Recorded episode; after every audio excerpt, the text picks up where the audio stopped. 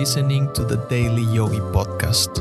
Every weekday, I'll share timeless yogi wisdom in bite sized, relatable lessons you can apply immediately to help you expand your perspective on life.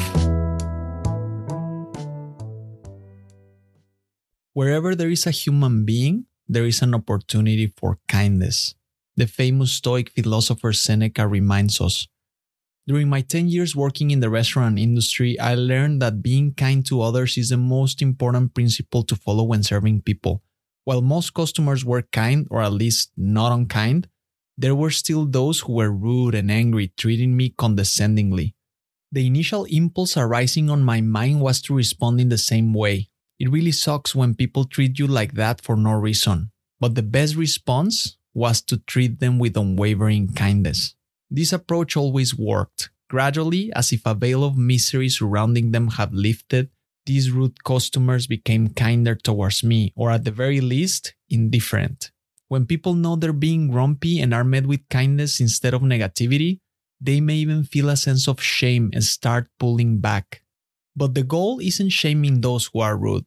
The goal is just to not be like that, to not let yourself be dragged down by their negative attitude, because you know better, because kindness feels good, and being miserable, well, feels miserable.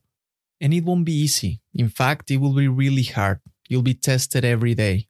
That's why it is important to keep this top of mind because it's inevitable to encounter all types of people in your daily life. People who will be kind, people who will be indifferent, and people who will deliberately test your patience.